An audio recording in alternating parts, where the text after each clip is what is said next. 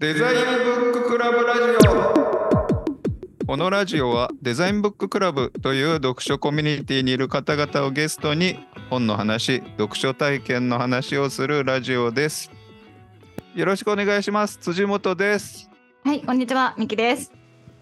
えーっと、ちょっと収録間空きましたね。ね、2っとヶ月くらい空いちゃったかな。まあちょっと空いたけど、久しぶりのデザインブッククラブラジオということで、今日もゲストの方に来ていただいております。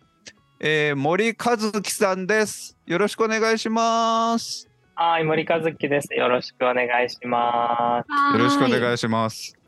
今日は森さんはその日本家屋的な場所からす。そうです。あの、私めのシェアハウスから参加させていただいております。今どどこにいらっしゃるんでした？今、福井県の鯖江市です。僕の拠点にいます。福井県僕は今東京の北区の王子にいてミキさんは？は東京の台東区の浅草に大行東区きます。じゃあみんなちょっと いろんなところにいるということでうん。で森さんはそのこの何ですか読書会コミュニティっていうのは何で知られて参加されたんですかね？確かに、めっちゃ人気キャラですよね。うん。え、本当ですか？結構、僕、あのね、押田さんのツイッターから入ったんですけど、多分ね、うんなんかの読書会に参加したいみたいなことをね、うんうんと言っうんたんじゃないかなと思って。なるほど。あ、ただ、私がインプロする組織の読書会きっかけで入って、その時森さんすでにいたんですよね。いました。私よりは前だ。ずいぶん。その時はもう、あの、フィンランドから入ってたと思うので、そうですよね。森さんといえば、フィンランドっていうイメージがあそうなんだめちゃくちゃ面白い白論修論修論、はい。あ、白論じゃないか。修論書いてたりとかして、その話うん。結構謎なんなんですよね。いろいろ。すいません、レアキャラでなんか。いやなんか忙しそうっていうイメージ。で、たまにポッて現れて、またスッていなくなる。えーそのミキさんのその森さんのフィンランドイメージっていうのはうん。どっからななんかそのなんで知ってるの？あアールト大学だっけ？そのちょっと、なんて発音するかわかんない大学、はい、に通ってたっていうことも知ってて、で、そこのへー修論を読ませてもらって、あそうなんだ、はい。このコミュニティにいる人誰でも読めますよみたいな機会があったので、え手を挙げてみて読んだらめっちゃ面白くてみたいな。ありがとうございました。なんかそれきっかけで森さんとちゃんと話してみたいなって思って、ちょっと来いよみたいな感じで呼び出して、今日ここに来ていただいております。ーでそそのその修論、白論はな何の内容だったんですか？うん。えっと、修論のテーマは、わからなさに、の中のデザインっていうテーマだったんですけど、うんうん。それこそ今僕が、あの、鯖江市のシェアハウスにいるんですけど、そこの、をテーマにして、えー、まあ、デザインリサーチというほどデザインリサーチじゃないけど、インタビューして、えー、書いた修論で。す。で、なんかこう何かに向かっていくデザインとかっていうよりも、なんか環境だけを整えて、えー関係を耕しながら、なんかその中で面白いことが起きていくっていいね、みたいなことを思いながら書いた修論ですね。あーなんかあの一見聞くとそのやっぱりデザインってどこかデザインっていう言葉だけ聞くと目的のために何か設計するっていうイメージがありますけど僕の中では。それそれとその分からなさっていうのがこういい感じにぶつかってる感じがしますね。そうです。ちょっと天の弱しちゃったうんうんいううんうん。感じの修論になりました。ああ、そういうことか。で、その、えじゃあ、その、そういう研究というか、そういうこうデザインについて考えることをな長くやられてきたんですか？いや、実は僕全然なんかね、デザインにそういう言葉を割と大きく据え始めたのはここ2、3年なんですへえあよ。だから結構そうなんだ。最近タイプです、僕は。じゃあちょっとうん軽く自己紹介してもらいます。私、森さんが結構今何の肩書きの人なのか、割と分かんなかったり、ちょっと簡単に。いや、あのね、そうなんですよ。肩書きっていうのが僕一番あの説明しづらいはい。なんですけど、はい。ちょっと自己紹介してみてもらっても。はい、あの森和樹と申します。皆様、はじめまして。えっと、そうですね。じゃあ、えっと、僕は山形県の新庄市生まれで、あで、その後東京大学に入って、その時の専攻は地理学でした。うんで、ま、ちょっとこう街づくりとか、えーそういった方向に偏りながら、えー人生を過ごしてきました。で、あとは大学の時は教育にも興味なので、まあ、教育と街づくりみたいなのが結構大きい二つの柱だったっていう感じです。で、それで、えっと、卒業し、大学卒業した後はコンサルの会社に入って、えーちょっとだけ働いてました。そうなんです。うんうん。で、その後、えっ、と、福井県の鯖江市に移住して、えーそこで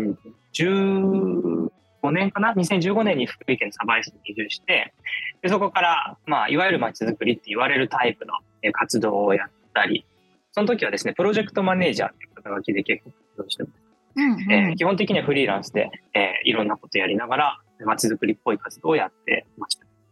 でそれで、あ、でもいろいろやりましたね。なんか塾やったりとかもしたし、へえ。うんそれ鯖江市で。あああれはね、越前市です。隣のあ越前市の隣の。ところ。うんうんうん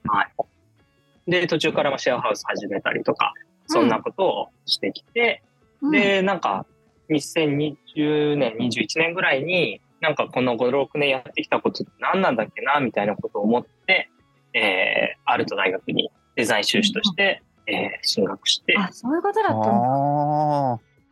で、つい最近卒業しました。本当に、えっと、うん5月末に卒業して、帰国したのがこの7月なので、えーおめでとうございますすごく最近です。ああ、そうなんですね。ずっと、そうそうなんだ。です。あありがとうございます。いや、なんかすごい聞きたいところがいろいろあるんえですけど、その今もだから、その福井県鯖江市のシェアハウスの、まあ、自分のお部屋から参加されてるってことですもんね。そうです。うん今、ここは僕の部屋じゃないんですけど、あ、マシャハウスから、はい、入ってます。うん、そのコンサルの仕事をされてて、そこから鯖江に行かれるわけじゃないですか。行きました。そそこのこのなんていうかジャンプというか、うんそこがちょっとあの今の中で一番わからなかったところなんですけど、ほどはい、遅延がないじゃんっていうね。うん。そうなんかそこはこうどういうまあなんか理由理由というほどまあ大きくなくてもいいと思うんですけど、うんうん何かきっかけみたいのはあったんです？えっとね、2015年の時に僕転職をしようと思ったんですよ。で、なんかこうコンサルってすごい面白くて、ロジカルシンキングをという素地をつけてくれる業界なんですね。はい。でまあこれ面白いなと思って、えーこのロジカルシンキングの力を使って、自分がこれからどう生きていけばいいのかをロジカルに考えてみたらどうなるんだろうみたいなのを、うんうん、なんかね、入社してからずっとやってたんですよ。あでなんかあずっと？やってた時に、あ、なんかこの会社じゃないぞみたいになって、で、その結果、やっぱり教育だな、みたいなことを思って、うん。えっ、と、転職活動をして、Teach for Japan っていう、えっ、と、教育系の、えっと NPO 法人内定が決まったんですよ、で、そこの NPO 法人結構面白いところで、なんかこう、教室から社会を変えるみたいなコンセプトで、なんかこう、えー地方のとか、ちょっとこう、教育機会の、なんていうのかな、少ないエリアに、えー先生を2年間限定で送り込んで、でそこで、えーなんかこう、いろんな、新しいとか面白い教育活動とかをすると、そこからこう学校全体がなんとなく雰囲気変わっていくことをやってる組織なんですうーんいやここ面白いなと思って、でその先生の枠で採用が決まりました。へでーいいじゃんと思って、えーで、その時僕、早く仕事を辞めたんです。先生の仕事だから先生って4月からが確かに。うんだからそれまでの間、ちょっと暇にしようと思って、半年ぐらい空けて会社辞めたんですね。で、そしたらその時にちょうどえ目に入ってきたのが、え福井県鯖江市がやったゆるい移住っていうプロジェクト。えっ、と、これがですね、半年間家賃無料で、えー、ハワイに住めるよってなんかうん変な移住プログラムだったんですね。うん。で、僕その時すごい暇だったんですけど、あの、いっぱいロジカルに考えてきた結果としてその選なんかこう転職という選択をしてたから、なんかもうこう自分探しの旅みたいなのちょっと違うなみたいな。こう日本一周とか世界一周とかでき, はいはいできるあタイミングであったんですけど、うん。自分探しではなくて、なんかどっかに根を下ろして、プロトタイピングみたいなことがしたいなとうん。思っていた時に、ちょうどそのゆるい移住のやつが出てきて、で、その半年間っていう期間が僕にこうぴったりあったわけですよ。ああ確かに。そうそう、うわ、呼ばれちゃってるなーみたいな感じで行ったのが福井県の鯖へーだから、だから僕、福井県鯖江市の場所も知らなかったし、うんメガネで有名だということも知らなくて、当時。それをさすがに知ってた。本当に何にも知らないで行っなるほど、なるてほ、ど。うんうん。だからいろんな人になんで鯖江なんですか？みたいなこと言われても、鯖江じゃなくてもよかったうん。うんみたいな、そんな感じで鯖江に流れ着いた人です。えーそうなんだ。結局こんなに長く腰を下ろしてるからなんかね人生起こるべきことしか起きないなっていう感じもねあ そうりますなんですよ。かなり長くいますからね。うんいやそこがなんかロジカルじゃないのが面白いですよね。でもまさにそういうことをデザインしてるんですよねこうわからなさというかはいありがとうございます。いや面白い。そこが、ねだってそこまでこうなんかこう自分人生どうしたらいいんだろうってこうこうこうしたら良くなるんじゃないかみたいのをロジカルシンキングしてたけどそこの出会いみたいなのはまあ偶然ですもんね。そうです。偶然な上に直感っていう。うん 結局あんまロジカルなタイプじゃないんだろうなって、あ最近やっと気づいてきたっていう。うんうん。でもそうんれ最高じゃないですか根は直感型だけどロジカルシンキングのスキルも持ってるっていう便利です、とっても。うんうんうんうん。で、鯖江に行かれて、そこからこう、仕事を、その例えば、まあ、塾を作るとかって言っても、そのまあまあ、ええそのな、まあ、それこそ鯖江のことをもともとは知らなかった状態で行かれてから、そこでいろいろ仕事をしていくっていう、その、なんていうんですか、な流れみたいのっていうのは、まあ、どどうやってできていったとかってあるんですかね？もうもう話すと長くなるんですけど。私これまあ、ゆ辻本さんるいこれあれでも森さん死ぬほど聞かれてる質問じゃない？あ、そうなのかな？いやいや、いいんですよ、そんな。久しぶりですよ、なんなら。いや、なんか最近それこそ、あの、なんでフィンランドに行ったんですか系の質問が多いんですけど、なんか移住系の質問されるので、ちょっと。あじゃあ よかったじゃあ掘ってみようか確かに。まあでも、なんか、あの、ゆるい移住の時ってニートだったので、うんうん毎日飲み会したり遊ぶ、なんかいろんなところに遊びに行ったりみたいな日々をずっと続けてたんですよ。うんで、その時もシェアハウスで、えっと、何人ぐらいで一緒に住んでたのかな ?6、7人ぐらいで一緒に住んでていろいろ遊びに行ってたんああ、そうか、その時も。で、その中で、えっと、次っていう福井県鯖江市にあるデザイン事務所に出会って、えっと、なんかそこが、まあ、えーまあ、街づくりって言われるのは彼らもそんな好きじゃないし、僕も好きじゃないんだけど、そういう感じの活動をしてたんですね。うんうん、うん。でそこで、えーなんか、ここでボランティアとかできたらいいなと思って、えーなんか、えーメールして会いに行って、なんとなく意気投合して、そこで働き始めたんですよ。うんで、なんか最初はね、ボランティアで、全然いいからなんかやらして、みたいな感じだったけど、なんかボランティアとかはあんま良くないと思うから、バイトで来ちゃうみたいな感じになって、で、それが僕の、だからデザインとの初、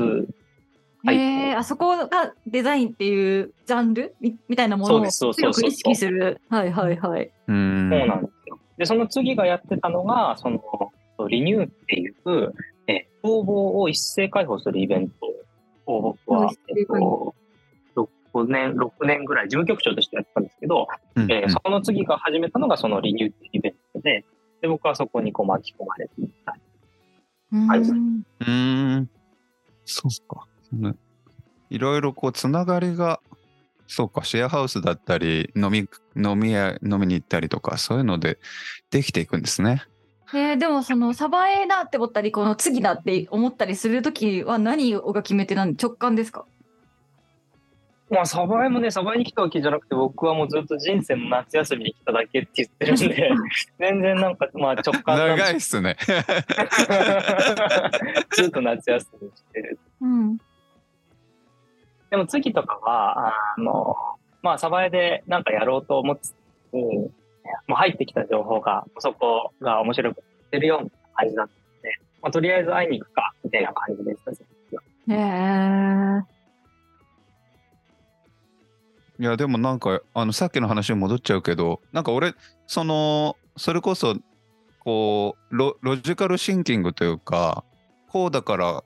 こうだっていうこうなんていうんだろうサバエに行く前にもサバエのことをすげえロジカルシンキングの人って調べちゃう気がするんですよね。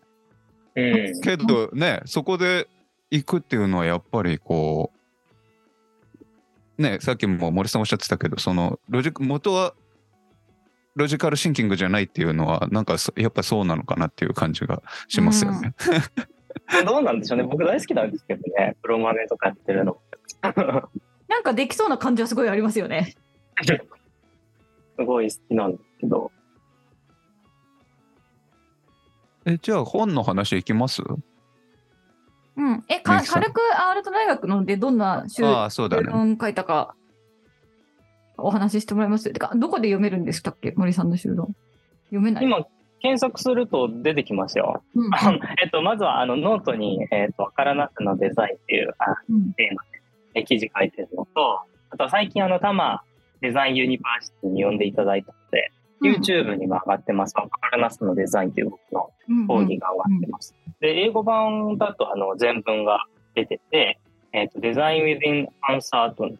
ていうテーマで、ワールドの修士論文で検索すると出てきます。みんな読めるやつです。うんうんうん。なんかアールト大学でそのわわからなさのデザインみたいな修論書いてて、その修論がすごい面白かったので、なんかぜひ辻本さんにも読んでほしい。え読みます、読みます。え、それは、その、わ、わ、何にもデザインしないっていうのとは違うわけですもんね。まあデザインっていうのが何なんでしょうね。何にもデザインしてないって言っちゃ何もしてないんですけど、うんうんうん。なんか僕はワークショップとかもしないし、うん。あの、なんだろう、あの、まあ、いわゆる boundary object って呼ばれているような、なんか媒介になるものを作ったりするわけじゃないので、まあ、僕はグラフィックデザイナーでもプロダクトデザイナーうん。すごく、あの、形のない、かなり intangibleタイプの人だと思うんですね。そのななんていうかその分からなさのあのそのデザインの僕は内内容ごめんなさい読んでないから変なな質問しんかねこういう場所こうこういう場所にいたりんデザインブッククラブとかにいたり、コミュニティとかに興味がある人にとってはすごい興味がある内容になってるかなと思思っててうんうんうんなんていうのまさにこういうデザインブッククラブとかもさまず集まってみてそしたらさまさかなことが起きたりとかさ、はいはい。えーつおしらさんも予想しなかったイベントがうん。発生したりとかするじゃない？なんかそういう、こう予期せぬことを起こすため予期しない出来事を起こすっていうことをデザインすることは可能なのかっていう問いから始まってる。そういうことだよね。うん。でそうそう。でなんかそうなんかそうなのかなと思ったからうんうん。その例えばそのまあ例えばこのスラックのコミュニティを立ち上げてえっと枠だけ作るけど何もしないってこともあり得るわけじゃん。そのそうそうそうそううんうんうん。っていうのとその分からなさをデザインすデザインするのかどうかは分かんないんだけどうん。そのなんだろうそれとのこの違いっていうのはどこにあるのかなと思ってまさにそそういうことを考察してる修論だったような気がする。そのどどこまで介入あとどそういうことねどういうことに再現性が生まれるのかみたいな。どここんな著者を目の前にして素人が大なんかミキさん読んででいただいてるから、ありがたいなんかいろんな話をしていただいて。でもなんか、あの、まあ、環境を作るっていうのは一つすごい大事な役割だと思うんですよ。すごいわかりやすいし、じゃあデザインブッククラブ作りました。みたいなのとかって、いいなんかこう発行というか、ちょうどいい揺らぎのあるコミュニティの当て付けを考えるっていうアクションだと思うんですよね。で、結構それって、あの、コミュニティの作り方自体、まあ、僕はコミュニティって言葉は全然一緒で、あえて使ってないんですけど、えっと、集い、えーギャザリングって英語では使ってるんですけど、集いっていう言葉を僕は使っていて、で、なんかその、自由に出入りできる、なんかこう、グラデーションのある、揺れている関係を、僕は修論の中で言ってます。で、その意味では結構デザインブッククラブは、うんそういう、なんかとってもいい、揺らぎのある集いの形だなと思ってます。でも、環境ってその一側面でなって、やっぱりその中で、えっと、なんか僕が修論で言ってるのは、もうずっとその集いに対して関与し続けることが必要なんじゃないかみたいなことを言ってるんですね。うんで、まあ、ずっとっていうのは、もうリーダーとしてずっと引っ張っていくとか、そういうことじゃなくて、なんかその、えーまあ、いろんな人、いろんな要素、まあ、人間も非人間もです。ね、なんかうねうねと関わり合っている中で、なんかその中でこう何かを投げ込んでみたりとか、うんうんうん。それこそ押田さんだったり、最初に読書会を何回かやってみるみたいなうんことをやることによって、なんかその集いの中で、あ、こんなことをすると、うん。なんかみんな楽しそうに参加してくれるんだな、みたいなことが可視化されたりとか、うんうんえっ、と、なんかこう、次の人に対して、こう、あ一定の方向づけをすることができると。あと、押田さんがさ最初の方にずっとやってたのは、もういろんな人にこう、リプライとかを飛ばして、もう入ってくださいよみたいなことを最初にやってた。なんかそういったことをすることによって、人がこう、出入りするっていう、なんか流れが、えーデザインブッククラブの中の人も、なんか友達誘ってみようかな、みたいなことがそういうこう、うねりを作っていっていたと思うんですけど、なんかそういう話を中論の中では、えーと関係を作る、環境を耕すみたいな言い方してるんですけど、そういうことの重要性を中論の中では話していやめっちゃわかりました。そのうん。あの全然違うかもしれないんですけど森さんその最初にチチリもやられてたっておっしゃってたじゃないですか。なんかすごいそれとまああのその意識的に関係してるわけじゃないとは思うんですけどなんかそれともすごい関係してるような気がしてそのチリってこのなんて言うんですかね。まあ昔のまあ猿猿に近かった人間ってその川の近くに行ったりそのえーっとなんだ。まあ住みやすいところに住んだりするわけじゃないですか。果物が取れやすい場所の近くに住むとか。でなんかその、うんうんうん。なんて言うんだろうな。まあ自然って勝手にそういう環境ができていて、勝手に人が集まりやすい場所と、まあ全然砂漠だったら人来ないとかあると思うんですけど、まあなんかその、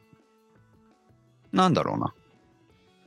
ね、その、まあここら辺だったらこうみんな暮らしやすいよみたいな場所が一回できれば、その中でみんなが、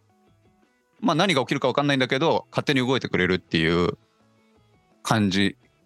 なのかなと。あでもなんかそれでこの著者を目の前にして私がなんかなんかとか言ったけど、なんかそれでなるほどなって思ったのが、これ一回場所を作って、はいどうぞじゃダメで、その分からなさを担保するための追加的な努力がこういうのが必要だってはいはい。書いてて、だから結構やることが、なんていうの状況に応じて変わってくるなんかこのはいはいはいはい場をはい。整えるために、なんかそそこら辺のこととかも結構詳しく書いてあっていや、すごい面白い。そうそそこの部分とかもすごいなんかだってさ、まあ、何にもやんなかったら雑草だらけになるわけじゃん。そしのなんかメンバ。ーも私はこういう人ってこう固定の目的を持たせたらダメっていうかそうするとなんか安心みへたいなこととかも書い私の解釈でねなんか書いてあったりとかして、えうんうん。こうなんかそういう分から分からないっていう状態が固定じゃないがゆえにこういろんなこう追加的な努力をしなきゃいけないみたいなことショーとかもすごい面白かった。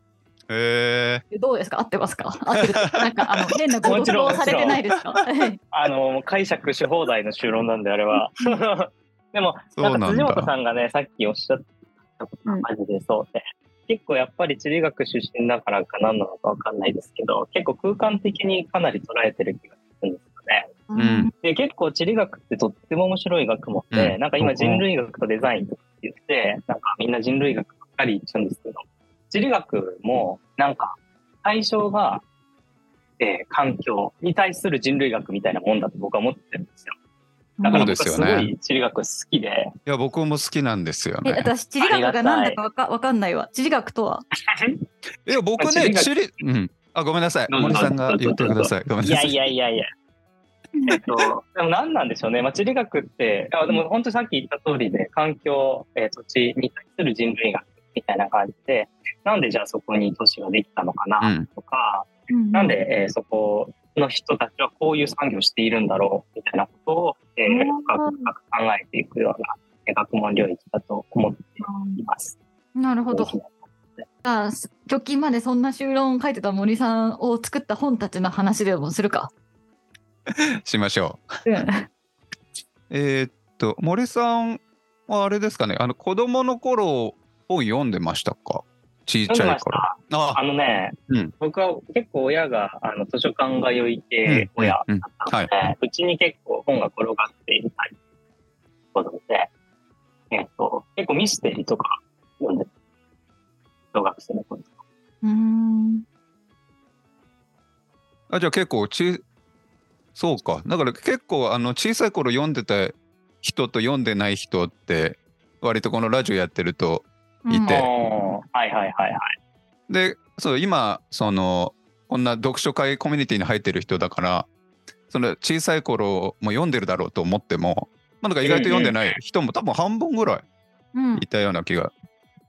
して、だから結構じゃあ森さんはその図書館に通う習慣が小さい頃からあった結構あったと思います。まあでも結構ね、それは小学生ぐらい、小中学生もそうだったのかな、結構図書館とか行って、まあでもその時は小説ばっかり、それこそ東野圭吾、うん。赤吉本バナナとか、そういうのをずっといっぱい読んでたんですけど、結構ね、高校生、大学生、社会人冒頭あたりまでほとんど本読んでないなということに、このラジオに出るにあたって、いろいろ僕の人本人生を振り返ってきた時に気づいえー、そうなんだ。そうなんですね。へー。て、じゃあなんか先に聞いちゃうとその小さい頃のに読んでた本で覚えてる本とか印象に残ってる本ってありますか、えっとね、本当にちっちゃい時の本で言うと、僕が印象に残ってるのは、冒険冒険者たち、カンパと15人はいはいはいはいはい。本があって、あのネズミが逃げるやつ。そうそうそうそうそう、ネズミの冒険譚なん冒です。険のやつ。うん。小2の時にそれを読んで号泣して、初めて自分の意思でこの本買いたいっつって買った。へえ 面白いよな、あれ。うんうん。なんかそれがあれでそうか、うんえそれが他はないですか？まあ、いろいろあります、もちろん。あの、吉本バナナの、初めてね、そうそう小児が。初めてうん買った、自分の意思で買っうんうんうんへえ。うんうん。た。でも吉本バナナのつぐみとか、あ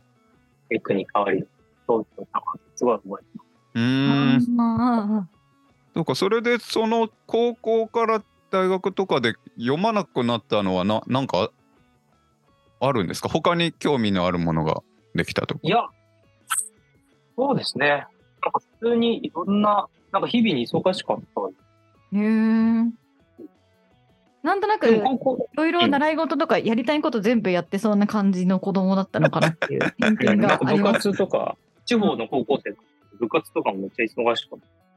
ええ何部だったんですか？吹奏楽部。全然イメージと違いました。僕めちゃくちゃ文化系男子。そうか。でそのでいつ頃からまた読むようになるんですか？その会社とか。えっとね、鯖江に来てからあですね。あ、、そんな？そうなんだ。2010最近ですね。うん。もうね、もっと後か2016年、6年なのに、そのあたりです、僕が本当に。え？うん。そうなそれまではまあベストセラーだけ読むとかハリー・ポッターだけ読むとかもそういう感じですか？いや、なんかね、拾い読み系です。拾 い読み系というか、例えばうん、コンサルの時だったら、あの、うん。ロジカルシンキングっていう本をはい読んで、はいはい。あああとは2015年とかだったの、嫌われる勇気。勇気。ああ売れてるビジネス書をまあ読むみたい。な仕事にあとは街づくりに興味があるので、山崎亮コミュニティデザイン。そういうのは読ん読んでたというメモが残っていました、うん。メモ帳。えー、あでもその読書が日常っていうか自分の生活の中に根ざしてるっていうよりかはまあ必要に応じて読むみたいな。そうですね。うんそうかうんそれでまた読むようになるきっかけというかその読むようになっていったのはな今今は結構読むんですか？からね今結構読むと思うん。う。うん。なんでなんでしょうね。なんかね、突然きっと来たんだと思うんですよ。突然来て、うんなんか僕、それこそその、倍に来る前まで自分の頭で考えるのかなり好きな人。まあ今もそう。うん。自分の頭でだけ考えてたんですけど、うんなんか途中で、あれ、同じこと考えてるやつ、先人めちゃくちゃいるやん、みたいな。突然ビビッと来て、当たり前なんですけど、そんなこと気づいとけよって感じなんですけど、でそのタイミングから、えっと、なんか当時、2016年、7年あたりの僕のえー人生のテーマは自由と寛容を作るみたいなテーマだったんですけど、じゃあ、自由について書いてる人ってどんな本を書いてるんだどんなこと言ってるんだろうみたいなことが気になって、めちゃくちゃそういう本だけ買って読みまくったりとか、でもそういうことを結構突然始めたのかもしれへえ。なんか、その読書、何、モチベ、いいですね。本を作った人の、こう、なんか、の、な妙利に尽きるっていうか、この自分たちが考えておいたことを残しといたら、後々の人めっちゃ役に立つんじゃねっていう気持ちで多分、本当始まってるじゃないですか、本って。なんかその目的にすごい叶った欲求で読んでますね。そうですね。だから、うん結構僕は、あの、意見を、意見が先にあってというか、結構意思があって本読むタイプかもしれない。へえ。すごい、でもそれがすごいですけどね、これを知りたい。がまずあって、本をさ取る手に取るっていう。そういう時なんかそういう時って私は私の場合だと逆あんまり刺激が欲しくて本を読むっていうことが多いか何も考えてなくて刺激が欲しくて本を読むっていう感じなので浴びるっていうか はなんか爆弾だった本だと思ったら爆弾だったみたいなかんこうこうバーってくるっていう感じなんですけど森さんみたいなモチベーションで読書体験を読むっていう動詞以外で表すとなんかどどういう気持ちなんですか？来る浴びるとかなんですけど私だと。ああ。え、探るとかかな？ああ、そう、探る、うん、そんな感じかもしれあ。ない。なんか僕が知りたいこととか、見出したいことが明らかにそこにあるんだけど、なんか言語化できてない感じがあって、うんうんで、なんか本を読んでるうちになんかこう書き分けていってるみたいあな、ーなんかそんな印象がえ結構あるかもしれない。なるほどね。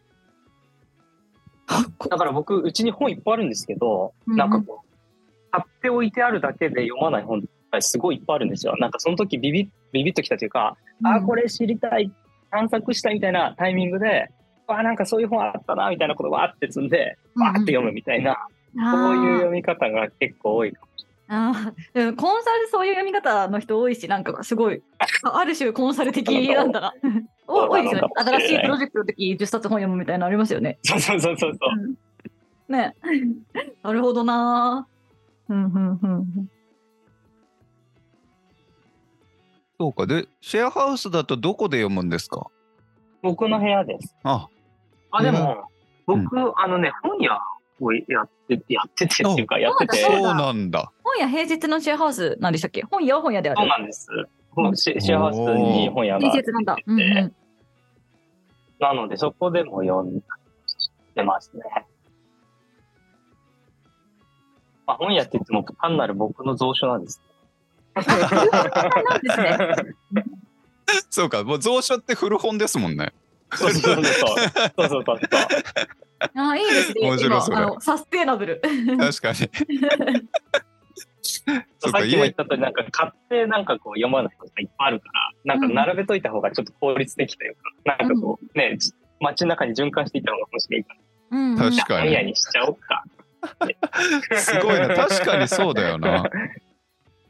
そうか。俺の部屋も古本屋にできんのか。確かに。そうそう、そうっすよ。もう始めましょ来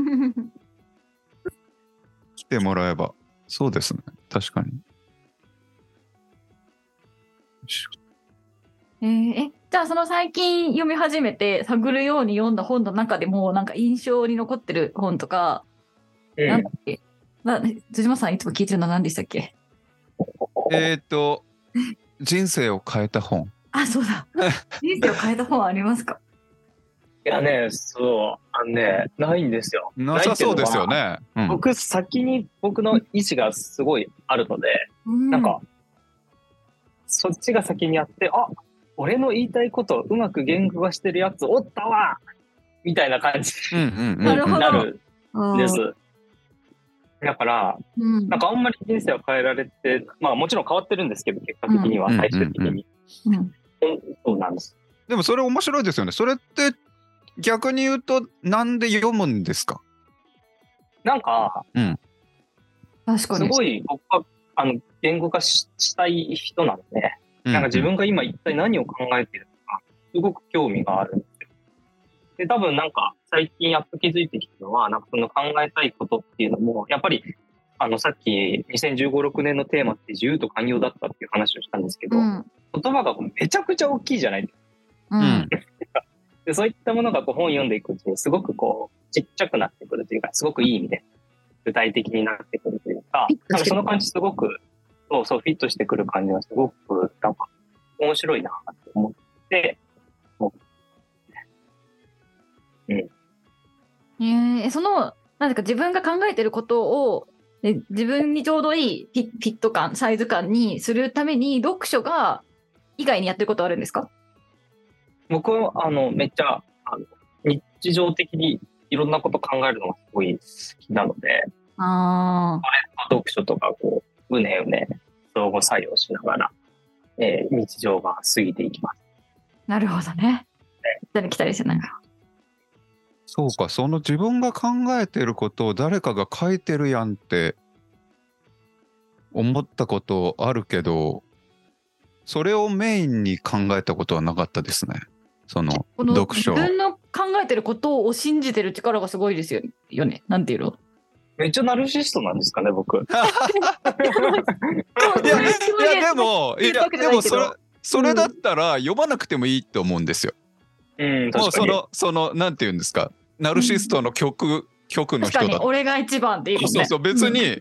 別に確認する必要ないじゃないですか。うんうんうんうんうんうん。けど何か多分自分が考えてる言葉と別の言葉で言ってるとか、うん。よりそういうクリアところでの、にするためにそうね。そうそう、うん何かそういうのがあるんだろうなと思って、そこは面白いです。まあ人と話すみたいな感じなんですかね。そのなんかあそんな感じかも。結構、あの、著者と対話うんするというか、まあ、半分戦ってるというか、そんな感じが強いかもしれない。えー半分戦ってるとは。え、なんか、なんか、こいつの言ってること、俺の言ってることと違うんだけど、どこが違うのかなってすごい気になるというか、ああー、なるほど、なるほど。うん。なんか、大体同じなんだけど、ここ違うのなんだよ。うんなんかここ違和感あるな、みたいなことが気になりながら本に読ってる。へえ。面白い。いやなんかあれですよね多分森さんの中でそのうん。読書が別に娯楽じゃないというか、外部リソースだよね、本当。うん、その 本当は。なんていうかその、まあバラエティ見るのとその、なんていうか同じ本を本をよ読むっていうのとバイバラエティを見るのが同じことってあると思うんですよ。うんそのその娯楽として見ると。まあ、私は割とそうかな。そうそうそう。だから俺もそういう時もあるんだけど、けどなんかそういうことはほとんほとんどないというかそういう部分は薄い読書読書の仕方なのかなっていう感じがして、それすごい。まあでもどうなんですかね、そんななんかね、目的思考になっちゃってとかって思うんですけど、僕も本読みながら。いやいでしょ。うんいいと思います。えーじゃあそんな中でじゃあそのなんていうこう探り当てる読書の探る書き分ける読書の中でおこやるやんみたいなのもうすぐあの金でしたやるやんっていう人は誰なんですか？ど何の本だったんですか、あの、まあ、何冊かもちろんあるんですけど、あの、やっぱり印象的、僕の中ですごい印象的だったのは、えっと、エツヨマンジーニの、えーデザイン when everybody designs っていう、ああみんなのためのデザインだっけ？うんそうです。うん。まだ翻訳出てないんですけど、うんその本は、えっと、すごい面白かったですね。何が面白かったかっていうと、なんかこう、街づくり、まあ街づくりというか、なんか僕がその、今、さっき話してた環境を作る、環境を耕すみたいなうんで、なんか多分やってる人めちゃくちゃいっぱいいるし、僕もめちゃくちゃ興味があるんですけど、学問としてやってる人いないんですよ、ほとんど。うんうんまあ、多分いるんですけど、なんかいろんなところにこうポツポツとこうぶすごく分散していて、うん。なんかこう、これだっていう本ってすごく見つけるのが難しい。うん。なんかこれっていう学問領域があるわけじゃないんで。で、その中で、えっと、出会ったのがこの本で、うん。うわ、いた。ああこれだって。ーなるほどね。結構感動でしたね。で、まあ、彼何言ってるのかっていうと、うんうんうん。えっと、まあ、何言ってるかというか、彼が何をしてたのかっていうと、多分、なんか僕の予想では、なんか他の、なんかデザインというか、結構目的意識の強い、えーデザインの領域に対して、なんかそこから見落とされてきたものとか、なんか言語化するのがすごい難しいというか、うん。えー柔らかいもの、うん。なんとかこう、いろんな形で言語化したものの、なんか、たまり場というか、えー断片がいっぱい集まったようなもの、本だなと思っていて、えっと、なんか結構そういうところになんかちょっと感動した本でしたね。へえ。でも、なんかその感感動だけは想像でできるというか、なんか調べ物とかするときに、ちょっとだけかすってる、ちょっとだけかすってるって言って、なんでなかなか、なんであるはずないなっていうときに、こう、頭の中の本を見つけられたりねっていうのはなんか、うんうんうん似たような経験はしたことあるなっていうのは思いました。それのなんか自分で考えたいこととミートするっていうのはさぞかし 気持ちいいだろうなと。そうそうそうそう、なんですよ。パコンみたいな感じで、重要人物です、僕の中うんで、他には他には。あとは、あの、アルトゥーロ・エスコバルの Designs for the Pluriverse。うんもうすぐ翻訳出ると思うんですけど、うんえっと、えーあの、最近、最近というか、まあ、昔からもずっとあるんでしょうけど、あの、うん網の目というか、存在論的デザインの話がある。で、その流れみたいなものをげなんか決定づけていくのが、その一個ですね。デザインズパンクルなんかその、あの、デザインしたものが、デザインしたものが私をもデザインし返してるあみたいな話とか、うんうんうんえっと、なんか私みたいなものがある意味先んじて個として存在しているっていうよりも、まあ、いわゆるまあ社会構成主義ともうん。ちょっとこう近い考え方ですけど、なんかいろんなものが関わりながら全てのことが決まっていってるみたいな網の目的な存在あ、えーあとはまあ最近のデザインの流れでいうと脱植民地化デザインというか、えーとこれまで抑圧されてきた側の人たちが立ち上がっていくようなデザインのあり方だったりだとかなんかそういったものをすごい広く、えー形としてし、えー方向性として示してくれている本で僕の中では、えーすごいあの大事な本です。どっちも最近の本ですか？結構マンジーニの本は2015年で、エスコバルの本は2018年。あ結構、最近ですね、確かに。うんえ、昔から英語で読む人？いや、そんなことない、そんなことない。これはもうアールト大学に行くって決まって、うんうわ英語の本なんて読んだことないぞと思って、えー最初に取った本はやっぱり一応マンジーニだった。えええーハリー・ポッターから入るんじゃないの人はそういう時。そういう時こそハリー・ポッターから入るんじゃないの？すごいわなんか手。元にこう本だけ、まあ、あのでも英語で読んだら読んでるんじゃなくて全部 DeepL にぶち込んで日本語で読んでるんですけど、ねえ。なんか全然違う質問なんですけど、うんなんか今そのその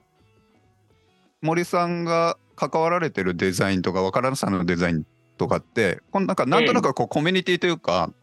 うん。あの環境のデザインっていう感じにだと思うんですけど、うん。それ、が例えばグラフィックデザインとかにうん。かか関係していくことってあるんですかね？あります。あの、やっぱり僕のデザインのやり方ってアウトプットがマジで全く出てこないんで、僕がね、勝手にシェアハウスとかやってる分にはそれでいいんですけど、うんうん。なんかクライアントワークとかすると、やっぱりじゃあそれを、じゃあ、あの、グラフィックにしていこうか、うんなんかポスターとかチラシにしようか、みたいな話になったりとか、はい。はい。あとは、まあ僕はそういう仕事はまだやったことないですけど、振り作ろうか、話になるんで、うん。やっぱりそういうところは関わっていきます。うんうんうん、でそのえーっと例えばなんか今僕なんか昔のブックデザインとかチラシのデザインとかより、こうなんていうか綺麗になっていってる気がするんですよ。デザインが。全体として。ななんていうんですか？さっぱりしてるというか。で昔まあ別にどっちがいい悪いじゃないと思うんですけど昔の方がノイズがあるというかうんものもあったような気がしてまあまあわかんない。もっと手書きだったりもしたわけだしそのフォントとかも。でそのななんて言うんですかね。今まあ僕は全然分かってないで喋るんですけどそのなんかより目的的になっていっているような、まあ、い印象僕僕の中だけですけどあって。でなんか、なんかもうちょいそうじゃないものが増えてもいいんじゃないかという気が結構してて、でなんかそれもその分からなさのデザインとのその考えというか、まあ、僕読んでないから 今今日の今日の話を聞いてうん。なんかそういうこととも関わってくるんじゃないかなという気がして今聞いたんですよね。まさにその通りで僕の修論の、まあ、テーマというか重要な、まあもまあ、目的というか僕がそういう、えー社会に住みたいなという景色の一つうんは、うんうん。なんかこう全然思いもよらなかったことが起き続ける社会っていう、はい。まああのテーマというか景色なんでで、まあ、それでシェアハウスやっうん。て、で、なんかそういう意味では、えっ、と、まさにおっしゃる通りっていう感じです。でもそれがね、グラフィックとか、じゃあサービスデザインとかとどう関わっていくのかみたいなことは、なんかまだよくわかんないし、手探りなんですけど、うん。うえっん。と、まあ、結構参加型デザインの考え方とか、本当にいろんなデザインプロセスに関わる人たちをどんどんデザインプロセスにえ巻き込んでいくっていうまあアプローチなので、えー結構それを、えークライアントワークとかで狙ってやっていこうって、なんか最終的にこう、与えられた課題に対して、バーンと解決策を、えー返してるように見えるんだけど、そのプロセスの中でいろんなやつが巻き込まれまくって何かが起きて、なんか全然思いもよらよらなかったような結果も生まれてるみたいな、なんかそういうデザインワークをやっていかねばならないのではないか、うん。みたいなことを最近は思っています。うーん面白い。なんかいつもそういうことをさ、言うたび、言うたびに、あの、あまりにもクライアントワークになりすぎちゃって、あの、そういうことをやってった方がいいって思うけど、クライアントにどう説明したらいいのかなっていう考えがどうしてもよぎってしまいます。クライアントにどう、どう成果を説明、これがこうなるから、だから成果が出たんですみたいな説明をどうつければいいんだろうみたいな、そうつまらない考えが頭をよぎってしまう。なんかそこら辺についてよく聞かれると思うんですけど、なんか、どう、今のところどういうふうに思ってます？いや、もうなんか、うんえっ、と、最終的に見えてくるみたいな感じでいいんじゃないかなと思ってそそういうことやってると僕らが楽しいからやってるだけなんで。で、結構、あの、その時に大事なのが、なんか、ローカリティだと思ってるんですよ。ローカルでのデザイン。ローカルっていうのはその地域でデザインするみたいなので、えっ、と、自分の身の回りというか、自分に関わりのある関係性の中でデザインするああ、確かにね。はいはいはい。それがやっぱりクライアントワークだと、うんえっ、と、どうしても経済合理性の考え方が強くなるので返して、打ち返して終わりっていう感じになってるけど、うん自分のある意味ローカリティの関わる中の、えークライアントで、なんか私とクライアントだけじゃなくて、なんかもしかしたらこう一緒に暮らしている、わかんない。まあ、ひまあ、地域で言えば一緒に暮らしている人が、その一緒に友達の関係の人たちもいるし、なんか一緒に使ってるカフェみたいなのもあるし、なんかそういった全体のローカリティの中で、えー打ち返すことになるので、なんか打ち返していたことだけが課題解決になるべきって、本当にいろんなところに波及していって、それが自分にもなんか楽しかったね、みたいな感じでする。なんかそういったデザインのあり方をしていかなくちゃいけないのかな、みたいなことは最近すごくよくなるほどねう確かに、そういう仕事ができたらいいよね。楽しい。だろうなと思います。うん。うんうん。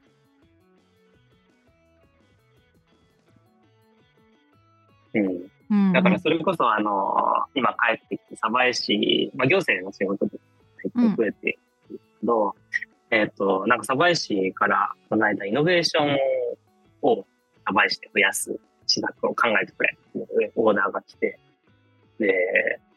やっぱ僕と鯖江市のあたりには結構ちゃんと、ね、長く付き合ってきた関係性があって、結構何でも返せるんですよ。なんか説明責任というよりも、え信頼で、確かに。なんかまあ森がやるんだったらなんとかなるだろうみたいな えーがあって、結構これすごいことだなと思うんですけど、うんなんかあすごいっていうのは俺がすごいって意味じゃなくて、その関係があるっていうことの、そうが保たれてることがね。うんうん。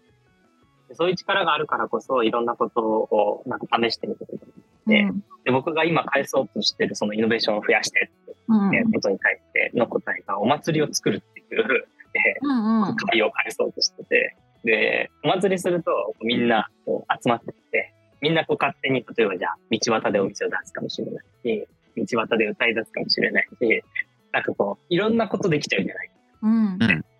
でその中で、えっと、え、なんかこれ面白かったな。え、じゃあ、なんか、今回、え試しに作っや出してみたカフェをそのままお店にしてみようか。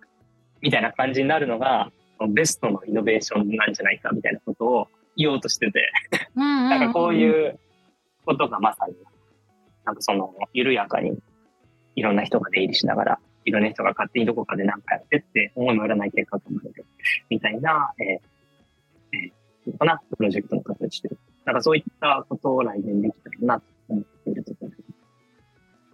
なんかその行政の窓口って、その結構担当者がコロコロ変わってしまったり、その今目の前の担当者はいい感じでも、なんか全然公認の人が全然違う感じだったとかもよよくある話かなとか思うんですけど、それなんかサバエはそういうことは起きなかったんですか？ずっと同じ？まあ。サバは結構長い人が多いですね。でもちろん変わっていくんですけど、うんあの結構仲いい人が多いので、なんか別の部署でなんかできそうなこと考えて振ってくれたりとか、なんかそういったことがよくあったりします。いや、ねめちゃくちゃいい詩ですね。めちゃくちゃいいし、めちゃくちゃいい仕事なのか、今のめちゃくちゃいい仕事をしたのか、どっちもなのあーいやいか。や、どっちもでしょサバ社でいいです。いや、本当に。たまたまたま見つけたになんか死とは思えないフィット具合ですね。本当に。うんうんうんうん。その、えーなんかもう本多分出てこないですよね。最近読んだ面白い本とかも。なんかありますか？いやいや、あのね、うん一冊あって実は、あの、あの、ロン・ワッカリーっていう人の、これも英語の方でマジであれなんですけど、はいあの、まあ、アルトゥル・エスコバルのさっきのもうすぐ翻訳多分出るし、うんえっと、ロン・ワッカリーとは僕が今訳してるんですけう。ど。ロン・ワッカリーの Things We Could Design っていううん。デザインできたかもしれないデザイン、あ、ものみたいな感じの本なんですけど、この本がですね、めちゃくちゃ面白かったんですよ。へーへめちゃくちゃ面白い本なんです。え。いや、初めてそこまでですね。すごい。うんいや全部面白いんですよ。マンジェニーもエスコバルめちゃくちゃ面白いんですけど、でも、そのあかりの本。デザインできたかもしれないことってことは、過去にデザインされなかったし、今となっては必要ないものの話とかがあるっていうことなんですか？いや、なんかいろんな条件を組み合わせたら、もしかしたらデザインできることもあるかもしれないって感じですね。ね。へえ。じゃあ、えーこの本は、うんうん。すごくもの、えっと、まあ、マテリアリズムっていうえー流れを組んでいるデザインの本で、なので中心はものなんですよ。ものを中心にした議論うんうんで、えっと、まあ、例えばブルーノ・ラトゥールっているじゃないですか。で、なんかあの人が言ってることってなんか、まあ、すごい雑に言うと、ものも、ものも生きてるじゃないけど、うんうんうんものもなんか私たちに対して影響力を行使して関係をしてる。うんうん。で、そういうえー議論の延長線にこう来て、で、まあ、言ってることの中心はものなんですけど、なんかね、言おうとしていることが僕と一緒なんですよ。最近やっと気づいたんですけど、うんなんか、うーん、なんていうのかな。誰かが一個の意図を持って何かを実現しているなんてことはなくて、なんかみんながこう、相互に、まあみんなっていうのは今、物も含めて人間もうん非人間もお互いにこう影響し合いながら何かができていくと。で、それっていうのは、なんか物を中心に考えている人だからこそ、なんかこう意図がない、なんか目的がないみたいなことがすごいすんなり入ってくるんですよね。なんか物って別に何かしたくてそこにあるわけじゃない。うんうんうんうん。でもそこにあってなんか影響力を果たしてる。で、それって何なんだろうみたいなことを考えているので、なんかその目的がないで、いろんな人たちがこう、うねうね、相互作用し合いながらこう、ブルブルブルと揺れてどっかにたどり着くみたいなことが結構すんなりこう議論できちゃう。あー。それがすごい面白くて、なんか僕はね、うん。人とが、ほとんど人としかデザインしない人なので、あの、みんなが意図を持って、興味関心があって参加するんでしょみたいなことを、やっぱ万人とかも言ってて、で、僕はそこ結構戦いポイントだったんですけど、これと違う意見だ思うところだったんですけどうん、その点なんか論は、もののを中心に考えてるから、意思も意図も興味関心もないよね。ところから始まってるってすごいなんか面白い。へえ。えーなんかその話、全然その本はよ読んでないし、ちょっとそれた質問になっちゃうかもしれないんですけど、なんか私もなんか人がい何か A をやりたいみたいな人がいて A をやるために集まろうって思って集まるっていうよりかは、もう無目的に集ま集まってきて、集まったらでも A をやりたくなったみたいなことは起きると思ってるんですよ。だからそういう、なんかいあな無目的に集まって、後が意図は生まれるよねみたいな思っちゃうんですけど、なんかそういうことでもなく、そのなんか森さんが言ってることっていうのは。うん、なんか生まれても生まれなくてもいいんじゃないかなと思って、なんかやっぱりマンジュニとかってね、コミュニティみたいな言葉を使って議論するんですけど、うんなんかその時に、やっぱこう意思を持ってるやつがまず議論始めて、それがすげえ大事なんだ。なんかそういう言い方をするんですかね。で、まあ別にそれを反対するわけじゃなくて、なんかそれが大事だということも、まあこれまでの先生でよくよく分かってはいるんですけど、なんかじゃあその、例えばそのコミュニティに、なんか友達がなんか来てって言われたから今日来ましたみたいな人ってどこに位置づけられるんだみたいな、えーことを僕は気になるわけです。で、その点、でもなんかそういう、なんか友達に呼ばれてきちゃった、マジでなんか今日何が起こってるか全然わかんないです、みたいな人も、逆に異質だからこそすごい面白いことにつながる可能性って結構あるじゃないですか。なんかそこがなんかデザインブッククラブだったけど、なんか偶然なんか友達が一緒に行こうよって言って呼ばれて、なんかそこから突然出会って結婚しちゃったみたいな、まあ、全然こうそうですね。違う方向に飛んでも、それってすごい素敵なことだとうんでうんそれはそこに意図も興味関心も初めはなかったかもしれない。うん目的自体に対しては最後まで実はうん 全然興味も持ってなっていいかもしれないんだけど、すごい面白いことが起きてるっていう、なんかそういったことって僕はすごい面白いそうですね。感じたことも大事。なるほどね。うんうんよくわかるし、そういうところに遭遇したこともあるかなとは思いますし、なるべくそういう揺らぎのある場所にい身を置いておきたいなっていう気持ちもあるかな。うん。やっぱりどうしてもね、デザイン会話っていうとイノベーションとか、えーまあ、デザインとか、えーなんかそういった、あとはクリエイティビティ。なんかそういったものがかっこいいし、それを目指さなくちゃいけないっていうまあ話になりがちなんですけど、うんなんか僕の中では恋とイノベーションって、なんかどう、なんか全く同じ列にあって、うん。なんか偶然生まれて、なんか形になっちゃったみたいな意味では、なんか恋もパーティーもイノベーションもクリエーションも全部一緒なんですよ。でもなんかそこで一つだけのものを意図的に作ろうとすると、なんか本当はそこ、そうなったかもしれないいろんな確かにね。うん。そういったものが、まあ、車掌されちゃうようなこともあるんじゃないかなと思っていて、なんかそういった、なんか、恋とかを語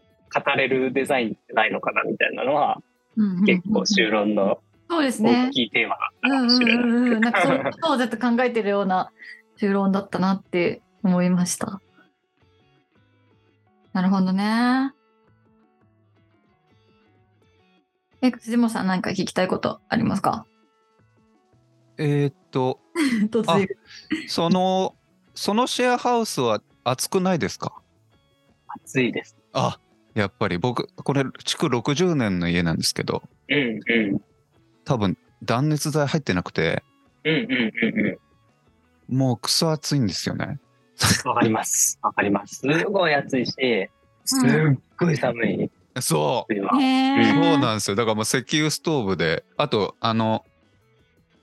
なんて言ったんだっけ。あの、まあ、プチプチを全部窓には貼ってるんですけど、はいはいはいはいはい。何にもなってない気もします。もう壁が冷たいし、壁が熱いんですよね、もそうなんですよ。壁が厚いんですよ。びっくりしますよね。う。いや、びっくりします。でもなんか、あの、いや、今全然こういう話につなげる気はなかったんですけど、その、うん。なんかボロいから、あのトイレ壊れるし、あのうん水道、う水道が急に根元から離れ外れて、ブシャーって水出てくるし、あの、あの、そうそうそう、だから断熱材ないんだとか、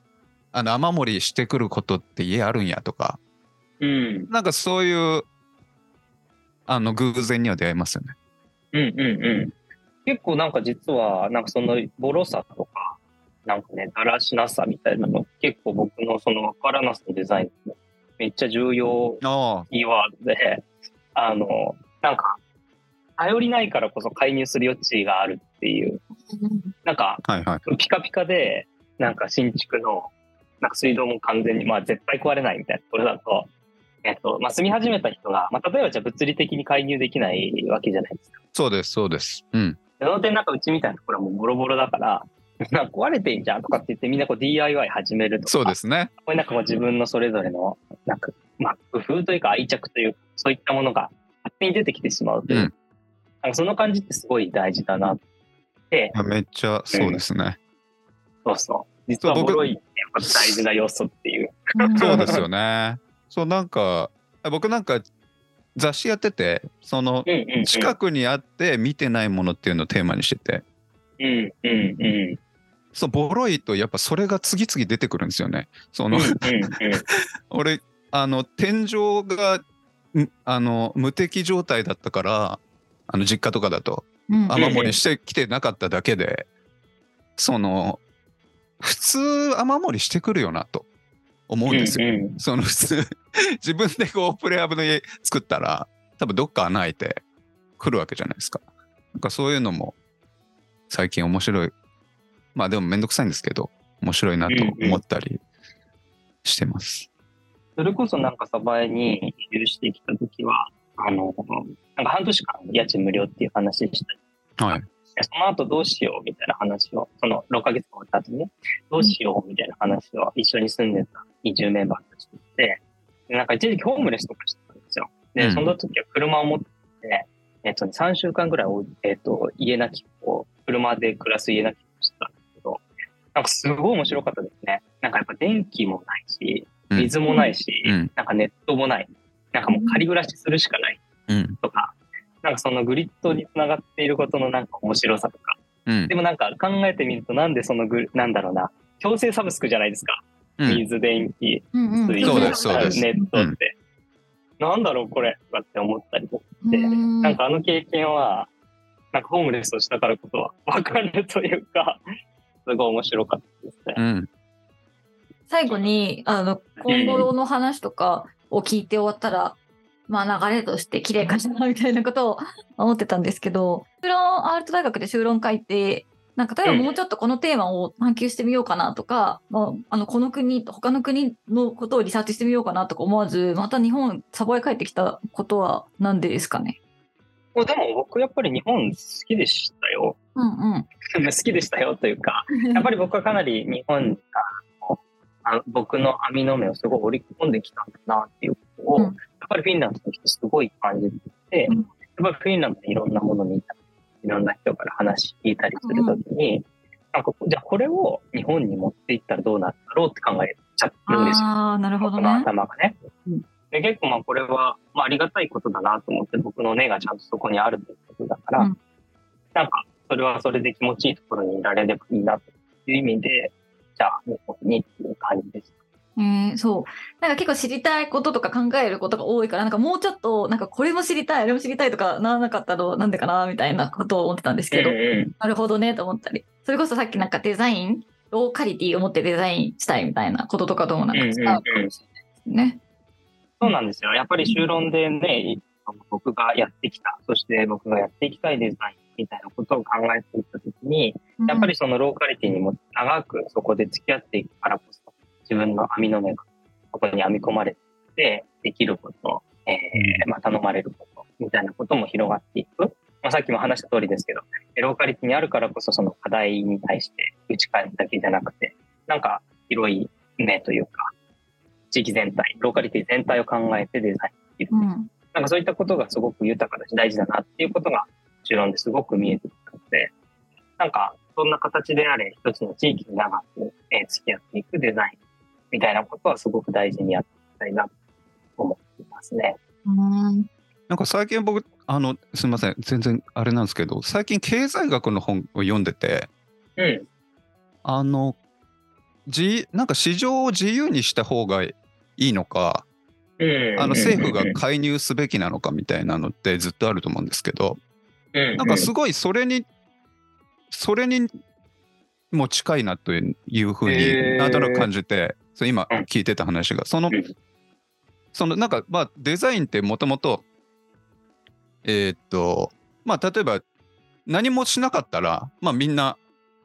まあわかんない、誰も来ないかもしれないし、まあ来ても荒れて、みんなそのうち長期的にはみんないなくなるかもしれないとか、うん。もう、まあ、もうちょっと、まあ、公園作ったり、こうなんか、い居心地のいい場所作れば、まあ、これは、あの、ちあの、あれです、比喩ですけど、そのなんか、居心地を良くして、まあ、普段から手入れしとけば、みんなこう言い続けてくれるみたいな。で、それでもなんかど、どこまで介入するかじゃないですか、うん。あの結局。なんか、そういうことでもあるのかなって思ったんですけど、その、今、その、わからなさのデザインというのは。と、ち全然違いますかね？いや、なんか経済、今経済の話でした。そうです。そのけあの例えばへー例えば政府が何も介入例えば何も介入しないとはいはいはい、自はい。由市場。場になるわけじゃないですか。でもえーっと多分ある程度は介入しないといけないし、どっかのタイミングでは、まあ、こういう場面、まあ、めちゃめちゃインフレになったら介入しないとなるほど。インフレ止まんないよみいたいな話もあるわあけで。き金融政策と似てるのかなじゃあそういうそうそう似てるっていうか、うん多分なんかデザインでまっすぐあそのデザインにはないかもしれないけどその金融政策だったらなんかそのなんて言うんですかねそのやりすぎないけどやらなきゃいけないみたいなことはうん。割ともしかしたらあるのかもしれないなと思って多分ずっとそこをやってるんですよね経済学っうんて。うんうんうんうん。まあ、でも、本当に、あの、まさにその通りで、僕の、僕の後ろにも書いてたのかな書いてなかったのかなあの、えーこの話は書いてないんですけど、カオスの縁っていう考え方、すごい好きなんですけど、えっと、複雑系の話で、えっと、なんかそのカオスの縁からちょっと外側にずれると、うん。なんかいろいろこう物事を進めていくと、なんか荒れ地というか、うんうカオスになっちゃう。うんうん。で、そのカオスの縁よりもちょっと内側だと、一手に収束して、全部ね。収束して、もううん。一分って、もうそんだけになっちゃう。もうどっちでもダメじゃないですか。うん。まあ一個になってったら、それってまさに同質性の高い、まあ、何も起こらないうん死だし、うん。カオスの縁の外側も荒れ地になったら、それも死なんですよ。だからそのカオスの縁を探し続ける営みみたいなものが、実はデザインなんだろうな、みたいなことを思っていうんうん。て、後ろでもそういう話をうっすらと遠回しに書いてるんですけど、でそれってだからもうずっとその、えっと、まあ、開きすぎというか、えーちょっと油断するとカオスになっちゃうポイントと、逆にちょっと、えーなんだろう、同質性が高すぎるコミュニティになっちゃうっていう、その、ギリギリのバランスをずっと、はいはいなんかはい。いいポイントを保ち続けるとか、ある意味、なんか探し続けるというか、うんなんかそういう営みなんだろうなってことは、すごいわかる。うん。まさか経済とつつなげられるとは思う。なんか辻本さんのなんなんかこのふと思いついた、うんあそこかそこ連想するんだっていう比喩もすごいですけど森さんのこう一旦受け止める力も結構すごいですよね。そうかな。確かになんか辻村さん、辻本さんの そっからボール飛んでくんだよみたいな。そうそうそれいつものこお家芸なんですけどいいところなんですけどうん すごいなって思いながら聞いてえーなんか森さんはこの修論を書いた意図として、まあ、自分のもちろんか考えてることを、まあ、世に出すっていうのが、まあ、修論のそもそもだと思うんですけどなんていうんですかこういうことをやる人が増えたらいいなっていう気持ちが強いのか単純に自分のやってることをより深めたいみたいななんか気持ちってなんかどどっちの方があるんですか？もともとは完全に僕の個人的な趣味というか、僕が、僕がやってきたことは一体何なのかみたいなところがあったんですけど、うん最近はそうですね。まあ、広まっ、まあ、広まったらいいというか、うん。まあ、なんとなく広まってもいいのかなという気はします。うんなんかす結構大事なことを多分言っている気がしていて、なんかうまくまだ言語化しきれてないんですけど、うんえっといろんな人とこういうことをやっていけたらすごく楽しいなうんうん気持ちはあります。なるほど。そうですよ。なんか、なんでこれを聞いたかというと、その、こういう、あの、森さんがやってるような営みみたいなことって、結構めちゃくちゃその、人手がかかるっていうか、なんていうんですかね、さ、その、同時にたくさんできない、一人の人が。から、私本当に一回しかできないじゃん、その場で、みたいなことをすごい思って、なんかそう、それっていい、いいことなのかな、みたいな。誰かに真似してもらわなかったら、まあ、ダメとは思わないけど、なんていうの、その、うんでも真似しても、真似してもらわなかったら、その人がただやっただけのものになっちゃうじゃんそれだと価値ってことにならないじゃん、みたいな、すごい、まあ、極端に言うと。なんか、みたいなことを思っちゃうんですよね。なんか、コミュニ私もコミュニティ運営とかやってて、なんかもっといろんな人がコミュニティ運営をできるようにするみたいなことをしなきゃいけないんじゃないかとか、なんか思ったりうんうんうんするっていうことに対して、森さんはどう考えてるのかなっていうことを聞聞きたくて聞きました。が、どうですか？なんか、あの、本当におっしゃる通りで、なんか僕のさっき言ったその環境を作る、関係を耕していくっていう、この分からなさのデザインの営みって、もう常に一回こっきりじゃないですか。うん。すべ、てのことが一回こっきり、もその場にいる人とか制度とか社会の流れとか、ものとかの間の一回こっきりの、もう、仕事というか、なすことの積み重ねでしかないので、全然言語化できないし、なんか全然スケールしないっていう、え営みだと思うんですよ。でも一方で、結構面白いと思うのは、なんかこの営みって、その目的に対して、えコミットしないからこそ、なんか全てのものと紐づいているのがすごく面白いなと思うんですよね。だから何かをするっていうことは、なんかある目的を達成するために何かやってるわけで、まあ確かに何かをしてるのかもしれないんだけど、なんかそれが例えば、えーなんか、ちょっとまあ、なんだろうな、持続可能性に貢献しているのかもしれないし、なんか行為とかが大きいのかもしれないし、なんかこう、なんか、ちょっとした日々の一個の笑顔につながるのかもしれないし、なんか誰かと誰かが友達になったりするっていうことなのかもしれないし、本当にいろんなことと紐づいていることだから、だからそれを全て全然言語化はできない。なんか、きっとかなり大事なことをやっているはずなんですよね。うんうんうんうん。そうそうそうそう。うん。でだから、なんかこの、えーやること自体を、えー広めていくことって多分ほとんど不可能だと思うんですけど、少なくともこの資本主義の原理のもとでは。でもなんか僕が大事にしなくちゃいけないんだなと思っているのは、その裏にある態度というか、倫理というか、えー思想というか、なんかそのあたりにあるんだろうなって思うんですよ。その、なんかこの、いろんな人が往来するといいよねとか、なんかまだちゃんと綺麗な言葉になっていないんだけれども、うんそこで全然なんか目的に向かっていくだけじゃなくて、全然違うことが起こるとすごいいいよね、みたいなこと。うんうんでそういったことを、えっ、と、なんかみんなが本当に普通に、なんだろうな、論理的にプロジェクトを進めるときにも頭の片隅に置いてあったら、なんかこう面白いことが起きるきっかけが増えるかもしれない。なんかそういった、えー、なんだろうな、画め方というか、でそんな風に広がっていってもいいんだな、みたいなことは思っています。うんまあその信じる力みたいなのは確かにめっちゃ大事なことですね。それ伝染しますからね、そういう態度はね、確かにね。うんうんうん。でなんかそういうのってこう、一緒に、まさに、えっと、僕の、まあ、例えばじゃあシェアハウスとかそうですけど、なんか人がこう来て巻き込まれると、なんか見てわかるじゃない見てというか、自分でやってみてわかる、経験してわかるっていう、えー類のものなので、なんかそうやってこう、まさに今言ってもらったみたいに感染して、あ、なんかああいう景色いいなみたいなことが、えー肌感で、体感として広がっていくとすごい気持ちいいんじゃないかなみたいなことは、うえーん今、今思った。なるほどね。うんうんうんうん。ふむふむ。そんな感じですか？はい。何か聞きた顔かなって思ったら、閉めるタイミング探してた。締めるタイミングでした。うん。時間的にもちょうどいいかもね。うん。ありがとうございます、森さなんか、すごいいやいや端的に話してくれるから、すごん。いそうだね。まとまった話が聞けたね。うんうん、キュッとしてた。こんなんでよかったのかしいら。やいや、いや、全。然ですよ。めっちゃいいですよ。よかった。うん。あれですよね。じゃあ、